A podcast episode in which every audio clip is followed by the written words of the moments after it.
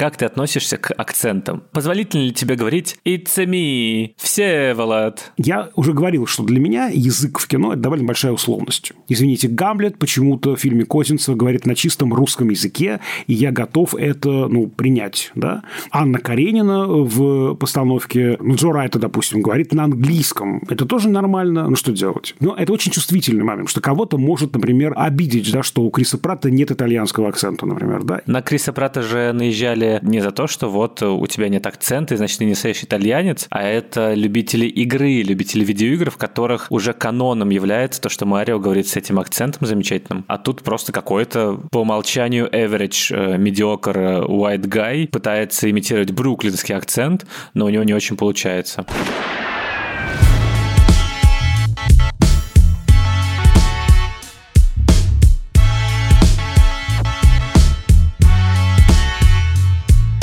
Всем привет! Это подкаст Кинопоиска крупным планом. Меня зовут Доля Джинайдаров, я редактор видео и подкастов Кинопоиска. А я Всеволод Коршунов, киновед и куратор курса «Практическая кинокритика» в Московской школе кино. Каждую неделю мы обсуждаем новинки проката, иногда разбираем классические фильмы, а еще советуем, что посмотреть.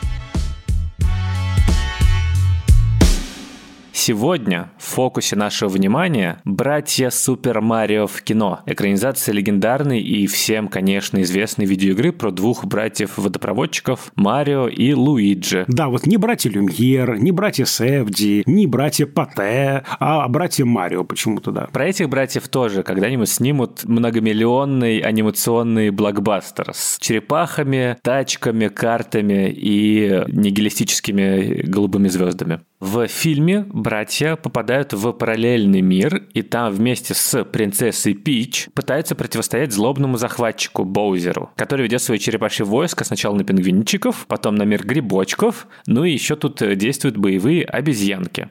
Супер Марио уже собрал в мировом прокате больше миллиарда долларов, сейчас это официально с большим отрывом самая кассовая экранизация видеоигры ever. Следующим плетется Warcraft с отметкой 439 миллионов. Ну и в принципе Super Mario Bros. Это один из самых успешных мультфильмов в истории, который побил уже какое-то большое количество кассовых рекордов. Там лучший уикенд открывающий, э, самый быстрый набор, миллиарды и так далее. Это кажется логичным, потому что если мы попытаемся ответить себе, какая самая известная видеоигра в принципе в мире, какой самый известный персонаж, то, наверное, это будет Марио. Снежок, обеденный переполох. Все, вот опять со своим снежком. Так, все. В этом выпуске мы попытаемся ответить как раз на вопрос, почему эта, безусловно, яркая и эффектная картина с максимально простым или даже отсутствующим сюжетом обрела такой успех. Хотя я думаю, что кандидат искусствоведения Всеволод Коршунов еще попробует ответить на вопрос, почему, за что, какого черта, и для этого ли я учился на сценарно-киноведческом факультете и пересматривал всего Эйзенштейна. Хотя, возможно, сейчас у нас будет неожиданный поворот в подкасте, окажется, что ты фанат этого фильма, и прежде чем мы перейдем к анализу самого мультфильма, я хотел тебя спросить, играл ли ты в детстве или в юности, или, может быть, в зрелом сознательном возрасте в Марио? Нет. Я все-таки далек от мира компьютерных игр. Ну, то есть, для меня даже, когда были в наши времена эти игровые автоматы, это был далекий мир совершенно. Я не стал поклонником мультфильма, честно вам скажу. Однако, я же решил подготовиться к подкасту и посмотрел фильм как раз 93 -го года. В кои-то веке все было, да? В кои-то веке решил подготовиться и с наслаждением посмотрел фильм с Бобом Хоскинсом Деннисом, с прекраснейшим Деннисом Хоппером. Мне вот любой фильм покажи с Деннисом Хоппером, я уже его полюблю. Тот самый Деннис Хоппер, который режиссер фильма «Беспечный ездок», одна из важнейших картин нового Голливуда. Фиона Шоу роскошнейшая совершенно в этом фильме. И это такой фильм дикий, что в нем есть какое-то невероятное обаяние. Он провалился, его прокляли, как мы знаем. Nintendo 30 лет не входила вообще в кино из-за этого провала. Но сегодня он смотрится так трогательно, так мило, во многом наивно. Думаешь, господи, почему почему вообще у него такая репутация, и Хоскинс считает его чуть ли не худшим в своей карьере. В общем, я получил удовольствие от игрового фильма, и как раз по контрасту с ним мне было довольно грустновато на мультфильме, который мы сегодня обсуждаем. Но я понимаю, опять же, вновь э, мантра, я не целевая аудитория. Вот уж к этому фильму я, мне кажется, имеет последнее отношение, потому что я понимаю, что там все строится на фанатских этих штучках, на узнаваемых элементах игры. Там есть целые эпизоды платформеры, когда просто там все это вот прыг-скок, прыг-скок. Я думаю, господи, почему я это смотрю? Почему я на это смотрю? Но видимо, все ты не совсем раскрыл своего внутреннего ребенка, чтобы отдаться этому зрелищу, потому что здесь, конечно, две целевые аудитории. Первая – это дети, условно, 8, 7, 6-летние люди, которые вот с удовольствием ходят на другие фильмы студии Illumination, «Миньоны», «Гадкий я» и так далее. И вторая – это типа 30-40-летние, условно, миллениалы, которые в детстве 80-х, 90-х играли во все эти игры, и у которых как раз это радость узнавания каких-то пасхалочек или же этих персонажей, героев. И мультфильм, мне кажется, ему удается играть на обеих территориях, потому что он в кои-то веке дарит вот это вот ощущение беспримесного аттракциона. То есть это максимально точная экранизация видеоигры в том смысле, что в видеоигре, ну, в Марио, по крайней мере, по большей части тоже сюжетные связки не являются основными. Это просто связки. Это какие-то такие заплатки, которыми создатели перевязывают, собственно, то, ради чего люди покупают видеоигры. И как раз вот это вот чистое удовольствие, во многом физиологическое, от ярких цветов, от прикольных головоломок, от того, что тебе нужно убежать от кого-то, от того, что нужно обогнать каких-то других игроков. И в мультфильме, мне кажется, что точно удалось, так это передать вот это вот какое-то адреналиновое ощущение скорости, воодушевления, соревнования. То есть ты оказываешься вместе с этими героями в каком-то новом мире, который тебе открывают, и ты проходишь разные локации, разные испытания, каждый из которых это, конечно, отсылка какой-то из игр э, из серии Марио. То есть это и там Донки Конг, в котором он изначально появился, где ты бьешься с Донки Конгом, и вот этот вот типичный 2D уровень, где тебе нужно ходить бесконечно, выбивая эти вопросики и туда-сюда, там слева направо, чтобы дойти до финала, и ты постоянно умираешь, но тебе снова нужно это повторять, и в итоге в финале ты доходишь.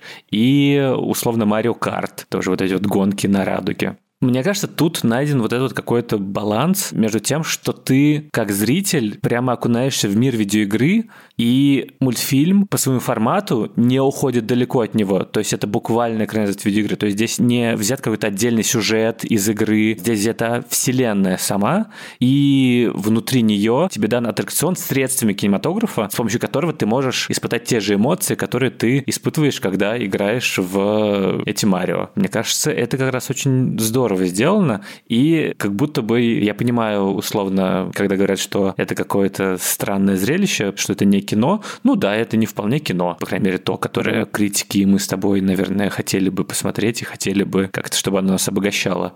Но, с другой стороны, это такое какое-то возвращение к... Сейчас я произнесу имя Жоржа Мельеса. Возвращение к вот этому вот трюковому волшебному миру кино, ну, то есть я понимаю, чем он может разочаровать. И действительно, с содержательной смысловой точки зрения, здесь очень мало всего, за что можно зацепиться. Тут нет никакого переосмысления образов или тропов, кроме того, что у тебя принцесса Пич в итоге не damsel in distress, а тоже само по себе боевая девчонка. Это здорово. Было бы прямо не очень красиво, если бы Марио и Луиджи спасали принцессу Пич, как в видеоиграх. Вот. Но в остальном, как бы, это максимально прямое высказывание с какими-то незавершенными персонажными арками, очень непонятным посылом. Вот эта вот история про то, что отец Марио считает, что он смешной, что он как это джоук, и что он не может ничего добиться. И хотя у него есть мечта стать этим сантехником и водопроводчиком, который работает сам на себя, у него типа ничего не получится. А Марио такой, нет, нужно верить в мечту, и в итоге он же не достигает своей цели никак. То есть он верит в себя по абсолютно другим причинам. То есть он верит в себя, потому что спасает какое-то вымышленное королевство,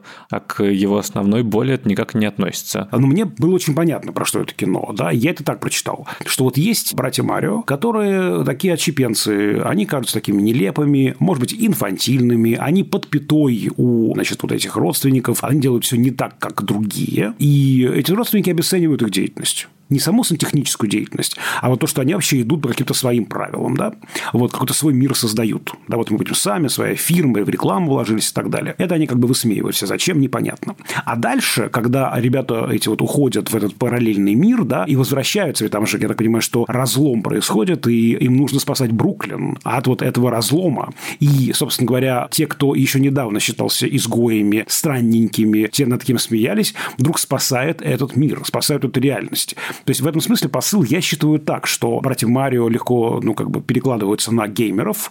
Геймеры, которые такие гики, да, сидят там, такие, да, может быть, да, уже моего возраста, как-то серьезно не воспринимаются, гамятся во что-то. И вот таким образом нам показывают, что они делают какую-то важную работу, важное дело, и, собственно говоря, поднимаются в собственных глазах. Да, это не просто какая-то игра, это нечто важное. Я прекрасно понимаю, что человек, который играет и отдается этой игре, воспринимает это не как игру воспринимает это как некую часть реальности, для него это по-настоящему, да. Прекрасно я понимаю, когда там, не знаю, у меня друзья, например, если играют, а я вижу это, я понимаю, что они могут кричать, могут там, не знаю, швырять джойстики. Да, я понимаю, что, ну, полная ерунда, ну, какие пиксели, пиксели где-то там на экране. Какая разница? Как и кино, просто цветные пятна на экране. Конечно, белая тряпка. Я кричу белые тряпки, я плачу из-за белой тряпки. Конечно, все по-настоящему на самом-то деле. И вот эта настоящесть буквально провозглашается, манифестируется в мультфильме, да. Все это по-настоящему. Это на первый взгляд кажется ерундой, но мы проживаем настоящие эмоции. Это важный для нас мир. Этот мир для нас дорог. Для меня кино про это, да. Попытка предъявить важность, осязаемость вот этой какой-то значимости этого мира всем остальным. Да, здесь очень много любви к видеоигре конкретно, тем более, что создатель, японский разработчик Сигеру Миямото,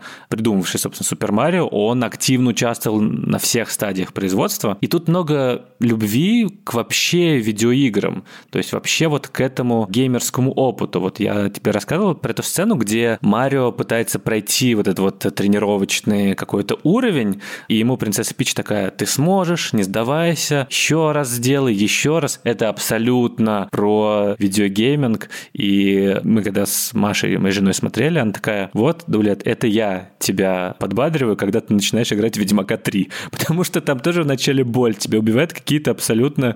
Меня в Assassin's Creed несколько раз убивали змеи, вот которых как бы вообще не должны тебя убивать. И вот эта вот идея, что тебе не нужно сдаваться, что тебе нужно идти к цели, что даже если у тебя что-то не получается с первого раза, то потом у тебя получится, она, мне кажется, классная классная, и она очень про видеоигры. И вот именно в смысле любви к серии, вот всех этих любовно расставленных пасхалок и того, что на заднем плане происходит, и того, как уровни и локации тут собраны, это очень яркое признание и восхищение перед э, серией Супер Марио. И в этом действительно много. Я просто в детстве играл не так часто.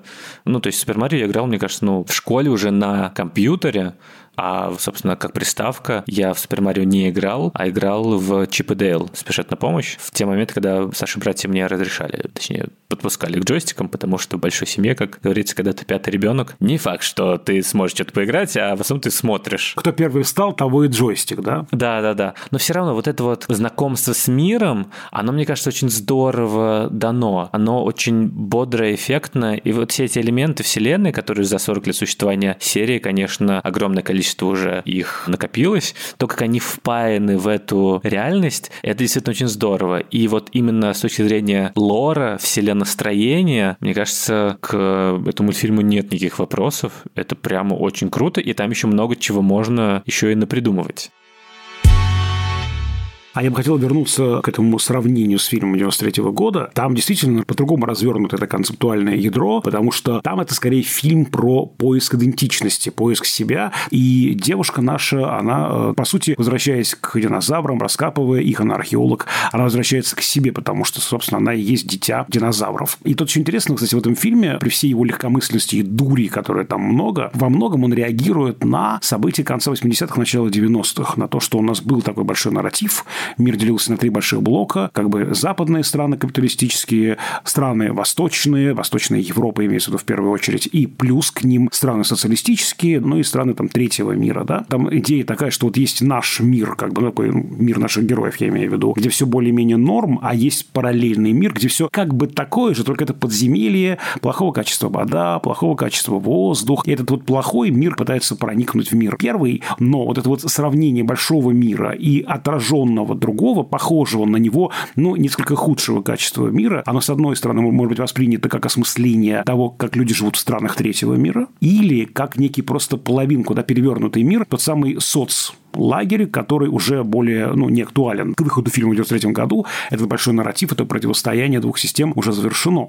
Но вот интересно, что оба фильма реагируют на вызовы времени. Сегодня мы говорим про инфантилизацию, критику инфантилизации, позднее взросление, и как будто бы эти кидалты говорят, ребятки, да хватит меня вообще тут э, считать малолетним, ничего не соображающим, зависимым от вас, от взрослых. Я делом занимаюсь, только мое дело вот такое, да, другое. Да, и в новом фильме как будто бы тоже есть идея, которую они пытаются донести до маленьких зрителей, когда перепридумывают образ принцессы Пич, то, что девочки могут быть сильными и классными, и гораздо более смелыми, и обучать мальчиков, и условно они могут не соглашаться идти за кого-то замуж, даже когда мальчика какие-то относительно них предпринимать действия, вот это нормально, и то, что нужно верить в себя, и то, что родители могут как-то говорить просто, что ты не очень серьезный и не вырос, но все равно важно верить в свою мечту, важно не сдаваться. И там есть вот этот вот персонаж Боузер, предполагаю, что твой любимый, да? Нет, нет, он какой-то скучный. С одной стороны, он такой злодейский злодей, с другой стороны, у него всегда, что он все это делает ради любви,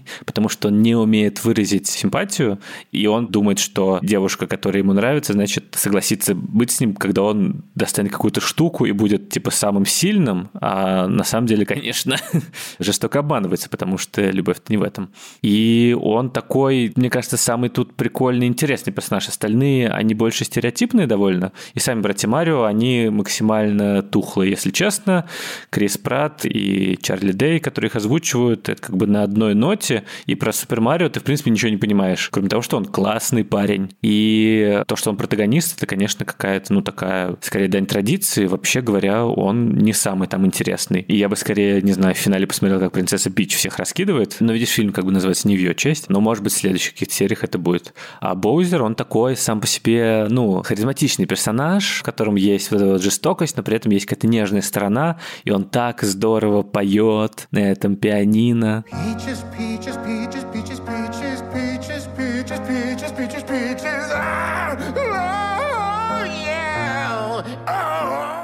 разумеется, он должен быть смешным в каком-то смысле, не должен быть абсолютно злым, потому что это детский мультик. Но все равно, конечно, когда ты досматриваешь, то у тебя возникает вот это разочарование легкое от того, что, ну, это не Pixar, не Disney, не те мультфильмы, которые говорят с детьми о каких-то серьезных, по-настоящему сложных жизненных ситуациях и проблемах, там, переживание смерти, переезд в другой город, э, депрессия, геноцид коренных жителей э, США, как «Холодное сердце 2». То есть тут этого совсем нет, это чистое развлечение. И это, конечно, обидно. Но, с другой стороны, если ты хочешь просто в кино прикольно провести полтора часа, то это какой-то нормальный вариант. Я понял, какой мне нравится персонаж. Вот в этот раз он будет не злым, а добрым. Помнишь, там в самом начале такой странный грибочек, который проводник. Вот я буду грибочек-проводник в этом мире. Что это за место?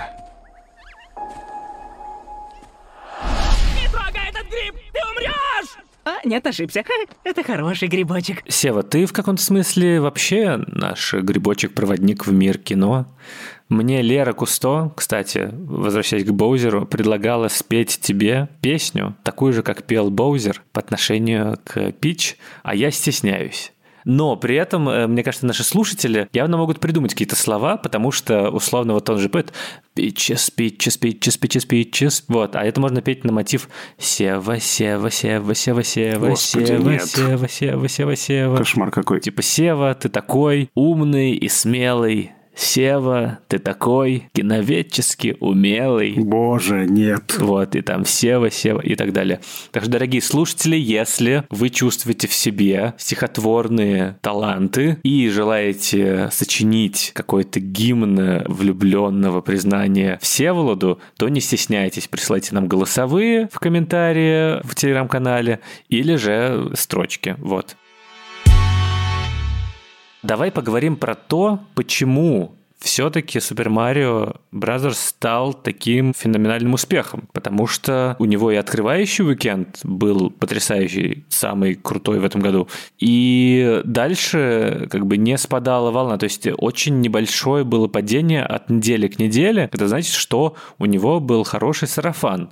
Почему именно этот мультфильм? Вот твои версии. Ну, я думаю, что просто библиотеки были закрыты на санитарные дни, в музеях были выходные, перевешивали экспозицию, рефераты, видимо, не задавали людям писать на какое-то время. И они пошли в кино от безделья. Что же делать? Мои студенты точно этим не занимаются. Не знаю, для меня это, правда, серьезно феноменальный успех, потому что для меня это, ну, это моя оптика, очень узкая штуковина. И, видимо, она не настолько узкая, раз столько людей считают это чем-то важным. Видимо, ну, я недооцениваю аудиторию фанатов компьютерных игр и прочих игр, как части индустрии развлечений. Вот. И действительно, видимо, это, я думаю, волна самой игры, да, братья Марио. Все-таки это, ну, действительно очень крупная игра, какая-то очень популярная, очень-очень значимая, очень успешная сама по себе. Мне кажется, это еще не только успех фильма, но и успех самой игры, наверное. Да, конечно. Мне еще кажется, что его можно сравнить с Чебурашкой. Про Чебурашку не было у нас никаких игр. Ну, я имею в виду тоже кассовый успех, который как бы люди вроде как не ожидали, и все такие, почему Чебурашка? В этом же конкретном фильме нет ничего особенного.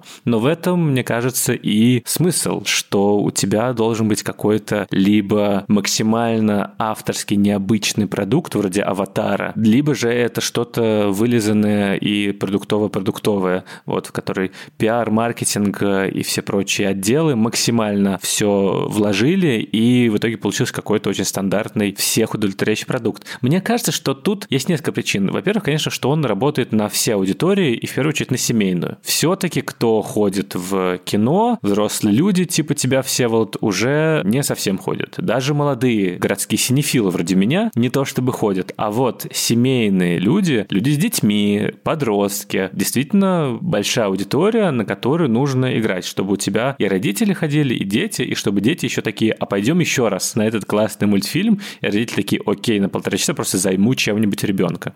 Это первое, что он работает на разной аудитории по-разному. То есть он, с одной стороны, ностальгия, родители знают, что это такое, родители знают этих героев, им есть за что зацепиться. То есть это не возникает откуда-то, из ниоткуда какой-то новый герой, новая история, которой ты не вполне веришь. Все-таки почему у нас франшизы сейчас заполонили и сиквелы, и ремейки? Потому что тебе нужно какой-то доверие, тебе нужно больше усилия, чтобы встать с дивана, поехать какой-то кинотеатр, купить билеты и еще, не знаю, ждать в очереди и доедать невкусный попкорн. То есть это в любом случае важно, что интеллектуальная собственность была. И тут не важно на самом деле, что фанат ты Super Mario Bros. или нет. Любишь ли ты компьютерные игры или нет, тут важно просто доверие к бренду. Ты в курсе, что Super Mario это что-то прикольное, что-то веселое, какое-то развлечение. Потому что сейчас кино идут в первую очередь за тем, чтобы развлечься. Это такой тип досуга. И Super Mario Bros. Movie по всем всем маркетинговым материалам, по всем трейлерам и так далее, да и сам фильм по себе обещает тебе абсолютно бездумное развлечение. В нем нет никакого второго дна. То есть это не то, что ты приходишь, а тебе там выдадут семейную драму о переживании смерти близких. Нет, прям сразу тебе заявляют яркие цвета, яркие герои, какие-то пасхалочки, шуточки, все, ничего больше, просто и полтора часа. И это важно. Здесь нет никакого второго дна. Мне кажется, что это людям в переусложненной вселенной, ну, как в переусложненном мире, переусложненной реальности, важно в кои-то веке получать не постмодернистское высказывание, не даже метамодернистское высказывание, а либо просто модернистское высказывание, либо просто классицистическое высказывание, где вот понятно, кто хороший, кто плохой, но даже плохие какие-то симпатичные. И мир как-то становится понятнее и управляемые. И это классное ощущение, которого не хватает в сегодняшнем дне и к которому хочется стремиться. И мне кажется, что Super Mario Bros. очень искренний в своем высказывании. Тут нету именно такого радикального переосмысления и хитрого подмигивания в рассказе истории. То есть, условно, когда Марио ест грибочек, у него не начинается галлюцинации. Нету этих шуток ради шуток, чтобы показать, смотрите, вот у нас есть какие-то образы, а давайте мы с ними показательно поиграем. Потому что это чаще всего не очень получается. Ну, или же это часто не то, что нужно. Это какая-то более изысканная ступенька искусства. А здесь просто ты приходишь и такой, это хорошо, не сдаваться, иди к мечте, насилие это плохо, и в этом есть какая-то такая честность, что ли. Я думаю, здесь действительно то, что связывает Чебурашку и братьев Марио, это ну, то, что называется таким термином, я его не люблю, такой уж пафосный, связь поколений. После просмотра родители, дети говорят, а вот мы же, когда были маленькими в твоем возрасте, вот мы делали это, а сейчас я тебе покажу. Они могут вместе играть во что-то, да? Вот такая вот связь получается межпоколенческая. А то же самое с Чебурашкой. Сейчас я найду в коробке ту старую какую-нибудь плюшевую игрушку Чебурашки, когда мне было столько же лет, сколько тебе, мне бабушка подарила. Ну, в этом много тепла какой-то, да, коммуникации между родителями и детьми. В этом какая-то такая важная сила подобных историй просто, да? Ну да, просто люди всегда говорят, что вот ностальгия заполонила экраны. Ностальгия – это плохо. Почему ностальгия плохо? Почему плохо, когда ты вспоминаешь свое детство? Почему плохо, когда ты находишь какие-то эмоции, которые в тебе, не знаю, спали 20 лет? Почему плохо, когда ты танцуешь под Валерия Меладзе? Почему это плохо? Или хай-фай? Почему это плохо? Как бы это же хорошо. Это, ну, в меру, конечно, но вот эта вот игра на ностальгии действенна, потому что она дарит тебе эмоции хорошие. И на самом деле половина поп-культуры построена на ностальгии. Даже то, что у нас уже вызывает ностальгию, типа Индиана Джонс или Звездные войны, они основаны на ностальгии Лукаса и Спилберга по телевизионным передачам 50-х, по Джеймсу Бонду, по приключенческим э, романам, которые они в детстве смотрели. Это такой бесконечный круг, что ты перерабатываешь что-то, получаешь какое-то новое высказывание на каком-то новом уровне. Ну или даже если это какое-то повторение безусловное, то в этом тоже ничего нет плохого. Мне кажется, это какая-то естественная потребность человека, что в детстве ты получаешь самые яркие эмоции, потому что это первые какие-то впечатления. И почему бы их не пережить снова? Я не против ностальгии. Я считаю, что фильм Тарковского «Ностальгия» можно смотреть все время, все везде, на всех экранах мира. Ты пропустил все, что я сказал, такой, типа, ностальгия – это круто. И все вот такой, да, Тарковский гений, безусловно. Был бы просто идеальный мир, в котором я бы жил, понимаешь? И еще, мне кажется, на самом деле, что, и это не только я заметил, главное, что существует в кино в этом году, это видеоигры. То есть мы с тобой говорили и с Ваней Чернявским про усталость от супергероев, и Ваня говорил, что нет, на самом деле все в порядке. Но при этом очевидно, что в этом году уже самый кассовый фильм экранизация видеоигры, самый обсуждаемый сериал «Одни из нас» тоже экранизация видеоигры, и впереди нас тоже ждет много экранизаций видеоигр. И это какой-то уже понятный тренд, и мне кажется, он связан с тем, что за последние 2-3 года уже окончательно стало понятно, что видеоигры — это, безусловно, искусство. Уже выросли и стали самостоятельными акторами люди, которые с детства играли в видеоигры и их любят. И они уже пришли в кинематограф, в разные сферы жизни, и поэтому как бы статус видеоигр, он резко увеличился и стал уже глупо отрицать, что это такая же крутая индустрия и такое же крутое искусство, как кинематограф, а в чем-то даже круче. И разработчики сами начали активно участвовать в создании и не паразитировать на популярных образах, а реально удовлетворять запросы фанатов и понимать персонажей, понимать образы и создавать самостоятельные произведения искусства. То есть это не только, там, не знаю, братья Мария один из нас, но еще вот Аркейн был хороший пример, когда у вас фокус именно не в том, что вы брали брали сюжеты какие-то, а вы брали миры, вселенные, вместе со зрителями их исследовали, используя аналоги кинематографические видеоигровым приемом. И вот мне кажется, что дальше нас ждет все больше и больше классных организаций видеоигр, а не вот этой вот всякой дичи, которая появлялась, не знаю, еще 15 лет назад, когда люди не знали, как работать с видеоигровой аудиторией и с этим медиумом. А сейчас уже достаточно большое количество людей, в принципе, понимает. Это то же самое, как с э, распространением аниме и с его внедрением в массовую культуру и с экспансией, потому что просто выросли люди в какой-то момент, которые росли на этом медиуме, росли на этом жанре, и они понимают, как он устроен. И дальше они могут уже нормально как-то из его элементов составлять действительно крутые произведения искусства. Это то же самое, что экранизации комиксов, да, тоже мы же ведь не сразу к этому, да, приходили. То же самое с видеоиграми, да, понятно, что видеоигры развиваются, и есть легендарные совершенно видеоигры, и это очень важная часть для уже поколения людей. Вот, это часть массовой культуры, и вот я понимаю, что в этом смысле я теряю что-то, если я, ну, не то, что не играю, понятно, что играть, но это как бы не совсем мое, но хотя бы знать про это нужно. Я вот взял, например, прочитал про Супер Марио, про эту самую игру, как она устроена, чтобы там понимать эти шуточки, да, принцесса в другом замке. Я понял, ага, вот почему эта фраза здесь важна, да. Для меня это было бы непонятно, мне нужно было почитать какой-то контекст. Вот поэтому я думаю, что это действительно, ну, естественный процесс. Понятно, что взрослеют сами игры, сама их аудитория, и они все больше воспринимаются как некая важная часть индустрии развлечений. Ведь кино когда-то тоже не считалось чем-то важным, чем-то значимым. Ну, так, ярмарочный балаган, какой-то такой дурацкий аттракцион для низкосортной публики. А потом стало восприниматься как искусство, такое же, как живопись и скульптура. Так что это, я думаю, какая-то часть большого естественного процесса. Вот, и, конечно, это все еще требует своего изучения, да, тем более, что, например, мы видим, как кино просто использует э, нарратив компьютерных компьютерных игр в своем деле. Вот я помню, когда вышел фильм «Грань будущего» Дага Лаймана, да, там же вообще это вот сюжет как бы обрывается. Каждый раз мы, когда наш герой умирает, герой Тома Круза, мы возвращаемся в некую точку обнуления, точку сохранения. Он просыпается в ужасе и бежит дальше по своим делам. Это же чистейшая да, конструкция, чистейшая структура видеоигры. Вот, совершенно до этого недоступна кинематографу. То есть это, правда, очень интересное скрещение видеоигр и кино, которое еще нужно изучать.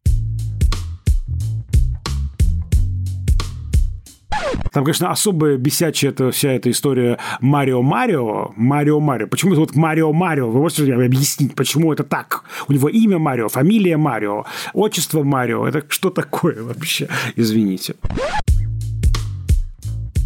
На этом все. С вами, как обычно, как всегда, были Даулет Женайдаров и Всеволод Коршунов. До встречи в следующем выпуске подкаста «Крупным планом». Напомню, что на наш подкаст можно подписаться в Apple Podcasts, Яндекс.Музыке, Castbox и других аудиостримингах, а также на YouTube-канале подкаста «Кинопоиска». Мы очень ждем ваши комментарии, оценки, вопросы и пожелания, какие темы вы хотели бы, чтобы мы обсудили. Да, в Apple Podcasts вы можете писать отзывы, которые мы, конечно же, читаем и очень любим, когда появляются новые, и ставить 5 звездочек, оценивать оценивая высочайшим образом наш э, подкаст и ту легендарную химию между соведущими, о которой слагали легенды еще античные трагики. Сам себя не похвалишь, никто не похвалит, я понимаю, да. Конечно, как бы сколько можно все вот. А на Яндекс Музыке ставьте сердечки, таким образом вы подпишетесь на новые выпуски. Вообще подписывайтесь на нас везде, где только можно. И где нельзя. Но где нельзя мы не можем говорить, потому что эти соцсети признаны экстремистскими, террористскими,